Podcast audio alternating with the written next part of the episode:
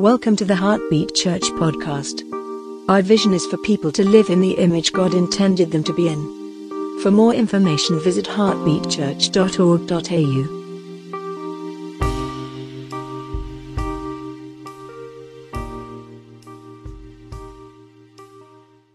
And a rather unusual one hailstones from heaven, the sun and the moon stopping in the sky. What is going on? And just to recap where we are, we are in the book of Joshua, and Joshua traces the history of the Israelites entering into the promised land and fulfilling the promises of Yahweh that Abraham's descendants would possess the land of Canaan. Now, Joshua falls within the big grand meta narrative in Scripture called the Former Prophets, which is a four part story which has, includes Joshua, Judges, Samuel, and Kings. And Joshua tells us about the people entering into the promised land. And the end of Kings tells us the story of the Israelites exiting the promised land because of their wickedness. At this moment, Joshua is all about the Israelites fulfilling the role that Yahweh promised to them. But remaining in the land is not guaranteed, for the Israelites must remain obedient to the Torah of Yahweh. And part of this obedience is engaging in battle with the inhabitants of the land. The Israelites are ordered to subject the Canaanites to herem or to ritual destruction. And when something is devoted to herem, it means it either belongs to God to be consecrated to Him or to be destroyed. And while the concept of Joshua's violence makes us as contemporary readers feel uncomfortable, herem's purpose is to reveal Yahweh's justice against evil and um, against evil and sinfulness. And by subjecting the land to herem, Israel is removing a wicked blight upon the earth and to prevent the Canaanite practices from spreading. Now, as readers of Joshua, we have to have this question in the back of our minds whenever we are reading this narrative Is Israel strong enough and courageous enough? That's what Yahweh told Joshua he was to be as a to be strong and courageous. We must always ask ourselves is Israel strong enough and courageous enough to be obedient to Yahweh? As we have seen in some of the narratives, such as the destruction of Jericho, the crossing of the Jordan, or the oath made with Rahab, yes, the Israelites can be obedient sometimes. But last time we looked in Joshua and the, the quite violent demise of Achan and the loss at Ai, the Israelites sometimes can't be strong enough or courageous enough to follow God's command. Now, when we come to Joshua chapter 9 to 12, this, this recounts all these violent conquests that the Israelites engaged with the remaining Canaanite nations. This is the question we must ask Is Israel going to be obedient? And in turn, that reforms another question Will Yahweh go into battle with the Israelites? Now, in order to understand Joshua chapter 10 and hailstones falling out from the heavens and the sun and the moon stopping in the sky, we need to actually go back one chapter, actually, two chapters really, back to Joshua chapter 8. And in Joshua chapter 8, there's this rather random account that's told for us, where Joshua gathers all the people in front of two mountains, Mount Ebal, and Mount Gerizim. And there he rewrites the Torah on some stones, and there he reads it out for the entire assembly of the Israelites men, women, and children.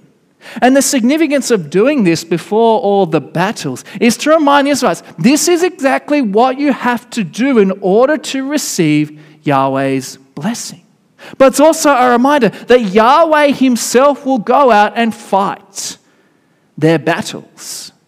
And immediately after we have this covenant renewal where the Israelites dedicate themselves to Yahweh once more, we are told this information from Joshua chapter 9.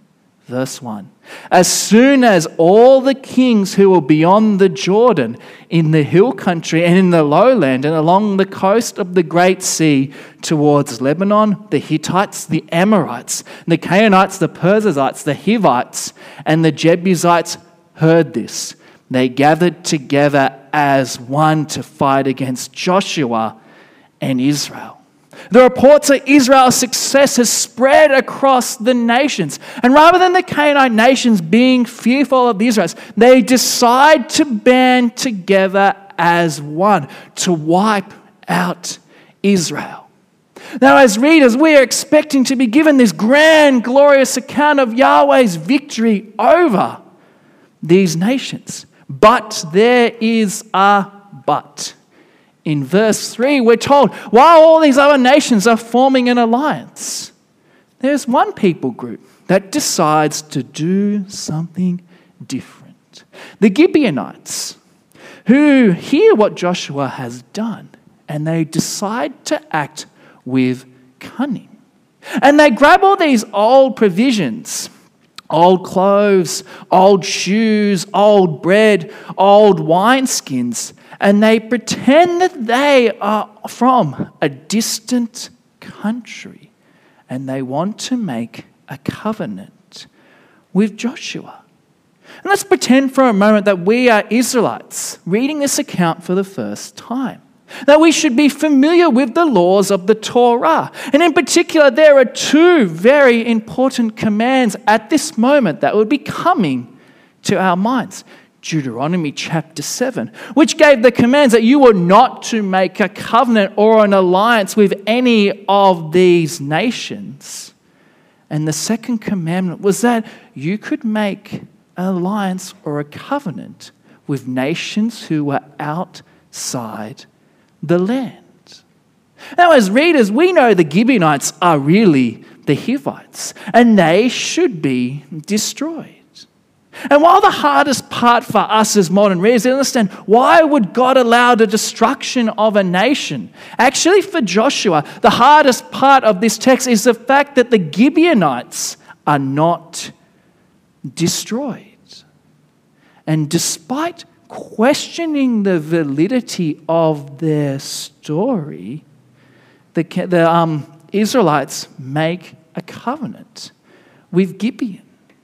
And here is the fundamental problem with this narrative. They do not ask Yahweh for direction, they do not seek his inquiry, they do not seek his understanding in this matter. Now, in biblical narrative, whenever a person makes a decision based on their physical senses alone, whether touch, feeling, or emotion, whatever it may be, if they make a decision based on their insight alone, we know the outcome will be negative. We really know what's happened with Achan and his sin, which led to the Israelites having to stone him and his family. Now we are learning the Israelites are making this covenant with this nation, which is forbidden. Now, admittedly, the Gibeonites were shrewd and deceptive with the Israelites, but their deception could have been unmasked had the Israelites bothered to inquire of Yahweh. And the Torah, it made numerous provisions for how one was to communicate with Yahweh to reveal his will. Whether they ask the high priest to cast lot, whether they pray in front of the tabernacle, the altar, or whether they, someone just has prophetic insight from heaven. Have all of these options, and the Israelites rely on their physical senses alone. And eventually the truth comes to light. And the Israelites are furious, for now they have made an agreement with a nation that needs to be destroyed. And Joshua summons the Gibeonites and asks, Why have you deceived us? And while the question is right, the implication of this is that the Israelites deserve to be deceived. for they failed to inquire of Yahweh. And the motivations for the Gibeonites' deception is self preservation. And this is the tragedy of the text. And this is the danger the Israelites put themselves under. They now must permit a Canaanite group that was meant to be destroyed to live. And now they have deliberately disobeyed the commands from the book of Deuteronomy. What is going to happen to the Israelites? How's Joshua going to fix this situation? Will Israel now become destroyed themselves? Well, Joshua's solution is shrewd. He merges the commands of Cherem, which is to dedicate something to Yahweh either for destruction or consecration. And he makes the provisions that the Torah set out to make peace with nations from outside the land. And the, in the Gibeonites are placed under a curse. Not a curse of death, but a curse of service. They are to become permanently, permanently amongst Israel woodcutters and water drawers for the house of God. And ironically, it is a curse that gives them life. Now, all of that background is needed for when we approach Joshua 10 and this crazy battle with the sun and the moon stopping in the sky, with hailstones coming down from the heavens. For when we open up Joshua 10, there's tension over the narrative. Is Yahweh still angry with Israel? In Joshua 9, Yahweh has not spoken a word. We have no idea what his reaction is going to be to this treaty. Will it be like the first battle at Ai, where the Israelites are completely routed and defeated? Or will Yahweh uphold the covenant with the Gibeonites, though it was expressly forbidden? And in Joshua chapter 10, we're told immediately straight away that Adonai Zedek, he is about what has happened with this treaty at Gibeon. And he is greatly afraid, and for good reason. For Gibeon is a powerful, mighty city, and their warriors are mighty men. Israel now has an even greater advantage, for they have made an ally with a powerful nation, and they also have a strong foothold in the land. And we have to remember in Joshua chapter 9, verse 1, we're told all the nations have gathered together. And now we see these nations coming together now, attacking Gibeon. And the Gibeonites now send a message to Joshua for help, for their request is also, for their attack is also a challenge against the Israelites. Now, what is going to happen when the Israelites march into battle? Will Yahweh be with the Israelites or not? And upon receiving the news, Joshua immediately gathers his troops and they go on a grueling all night 35 kilometer march from Gilgal, where their camp is, all the way to Gibeon, which is uphill all the way.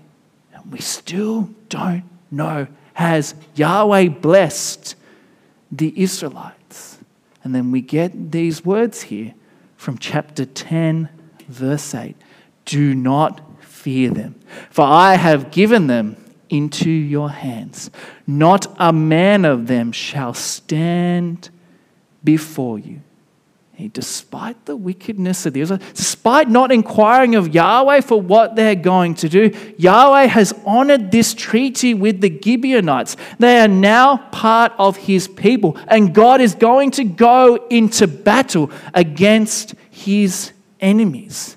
What this narrative is subtly telling us is God uses human failure for his glory. The Israelites had not started, had not created this treaty at Gibeon, these five nations wouldn't have gathered together to attack this place.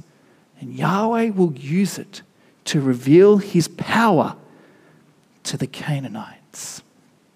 This is the largest battle the Israelites have had to face so far. This is the combined might of five kingdoms from the southern part of the region.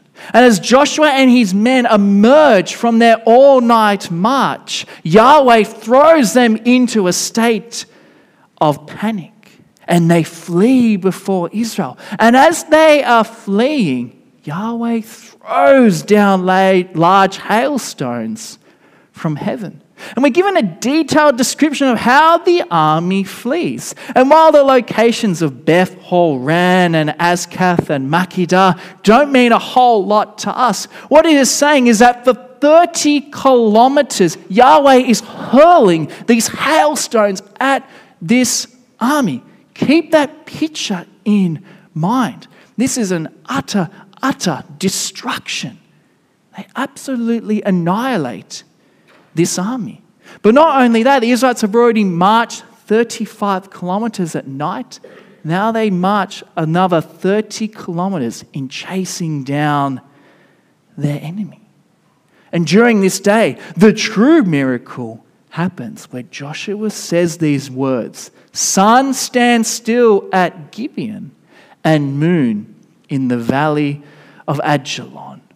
And we're told the sun stands still and the moon stopped until the nation took vengeance on its enemies. Now, naturally, this little verse has caused a wave of controversy. What does this mean?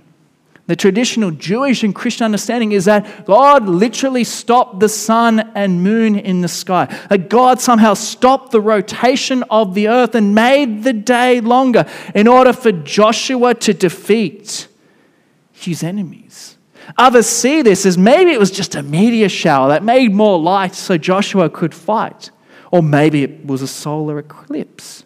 Or maybe it was an ancient Near Eastern omen where the sun and the moon appearing in the sky was seen as bad luck.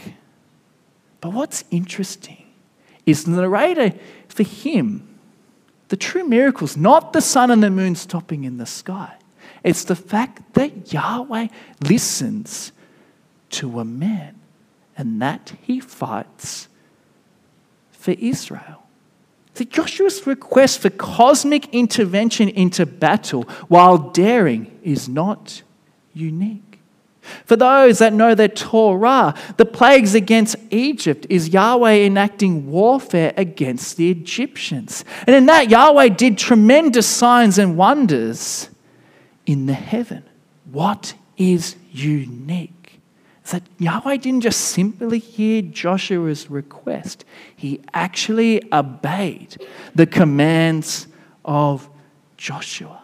It seems at this moment, Joshua takes on the role of the divine warrior. He actually dictates to Yahweh the, divine, the his battle strategy. That is the amazing feat of the day. And in the Hebrew language, the construction of this sentence is the most common way to express obedience. And remember, Joshua, he lives as Moses' successor. He lives under the shadow of the great Moses, the one who delivered the Torah to the Israelites. Now, Joshua may have made some mistakes, but at this moment, Joshua has surpassed Moses in his ability to lead. Joshua does something that even the great Moses was not able to do command Yahweh in battle. And while Joshua is honored at this moment, the true hero of all biblical stories is God.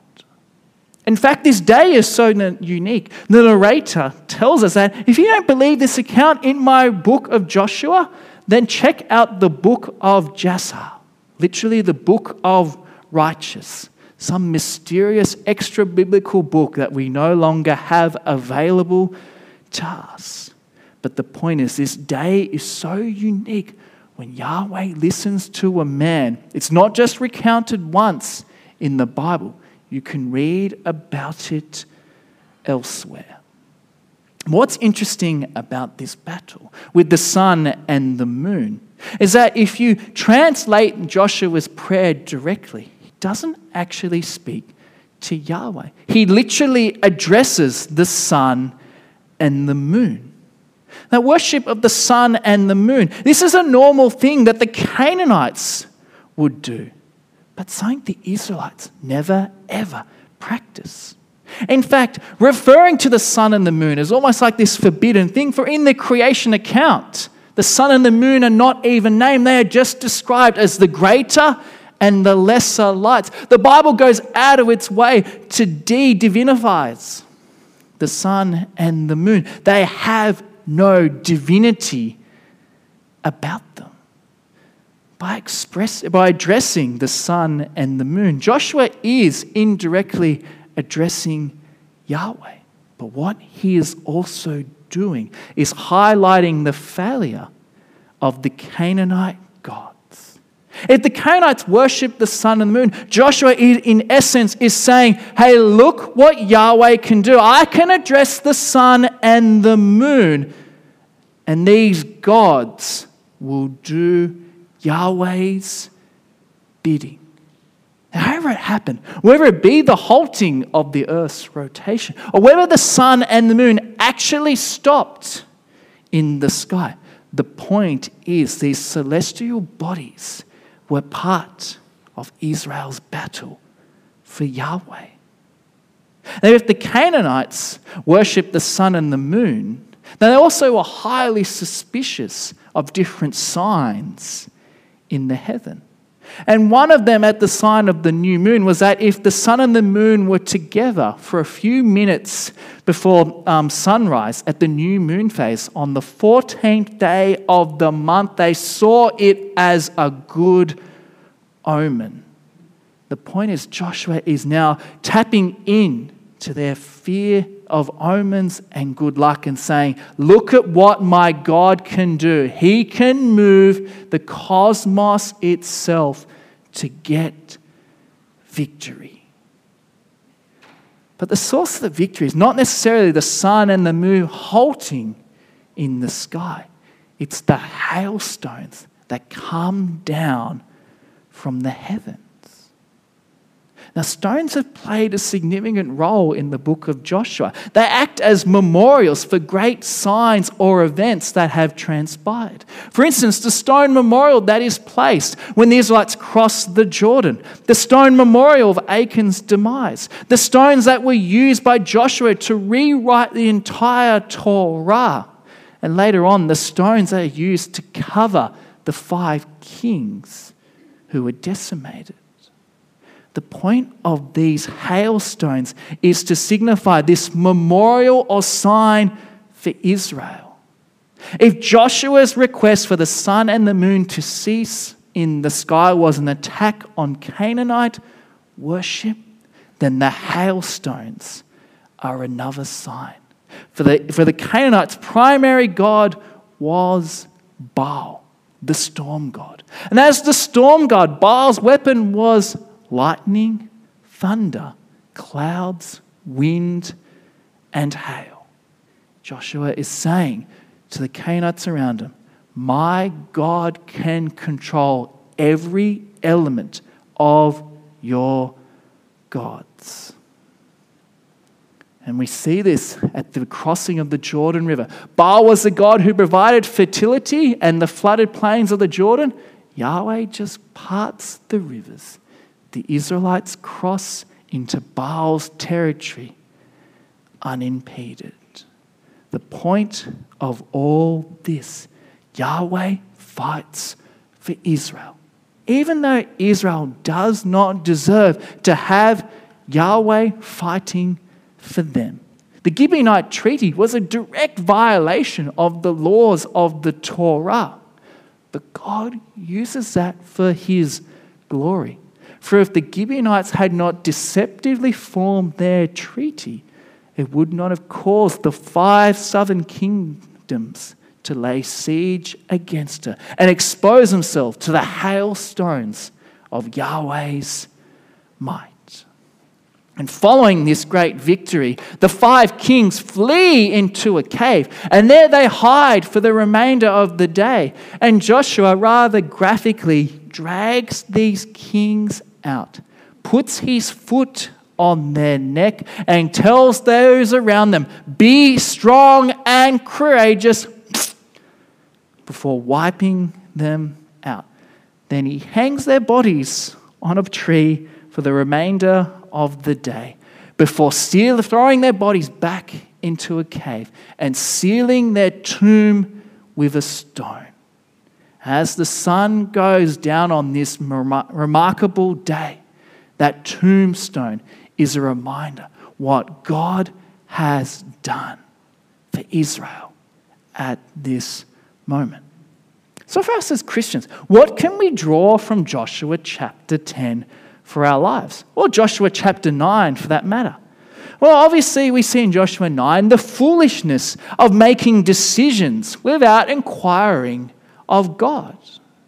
We also see that, that uh, relying on our physical senses alone is not enough. We must be praying to God, or otherwise, we will make foolish decisions that have lifelong consequences.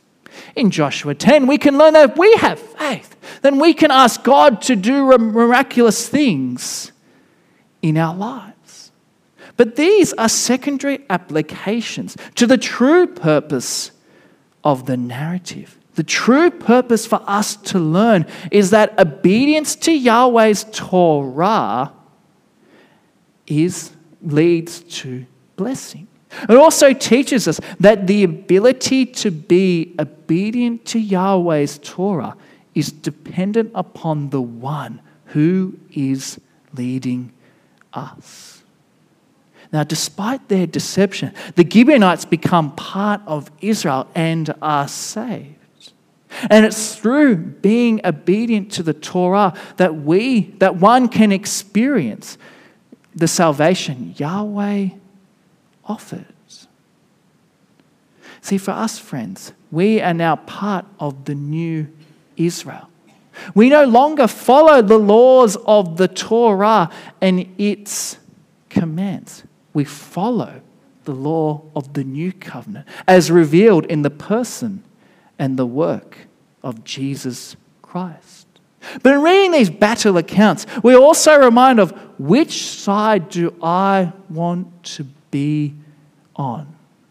As part of being on Israel's side, you see Yahweh fighting for you in battle when you're not. You see the consequences that arise. And part of being on God's side is that we need a strong leader. And though human and full of weaknesses, Joshua is the leader who is strong enough and courageous enough to lead the people. So much so, he's able to do a feat that even surpasses the great Moses. And with Joshua in charge, we know Israel will be fine, that nothing will go wrong. But we know at the end of Joshua, things spiral down, down, down till we get to the end of Kings and the people are ejected from the land. The Joshua foreshadows the type of leader that the people of God need.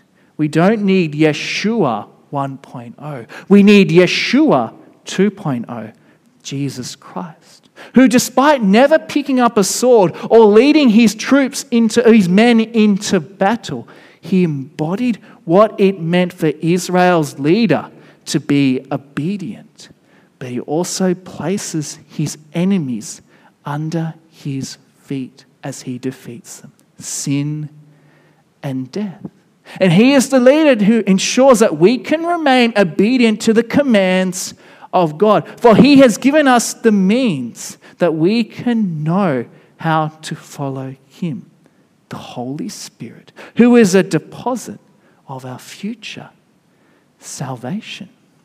The feats that were performed on that day, where the sun and the moon fought against the Canaanites, where hailstones came out of the heavens, where kings were placed on a pole and thrown into a, sto- into a tomb which is covered by a stone, also point to events of a day like no other, where the true Yeshua was hung on a pole, where the cosmic signs pointed to the wrath and judgment poured upon him, where it seemed as though the very hailstones from heaven itself were assaulting him as he hung on the cross. But as the second Joshua hung upon that tree, his feet were raised over his enemy. And as he crushed the head of the true enemy of humanity, the great evil serpent, and all the evil that he represents, we see in Jesus the victory of God's people. Which side do you want to be on? And if stones function as a memorial for Yahweh's dramatic actions in the book of Joshua, then for Christians, the greatest memorial for us is the stone that has been rolled away. Let me pray for us, friends. Lord, we thank you for your word. At times it is complex and confusing, and the events on that day of battle with Joshua we don't fully understand what you did at that moment. But Lord, we know what you've done through the death and resurrection of Jesus Christ. And it is in him that we find salvation. It is him that the first Joshua was pointing to. And so, Lord, we thank you for the salvation that we have in him. That, Lord, that when we are on your side, that we will be victorious. So it's in your name we pray. Amen. Thank you for listening to the Heartbeat Church podcast. For more information about services, ministries, and sermons, visit heartbeatchurch.org.au.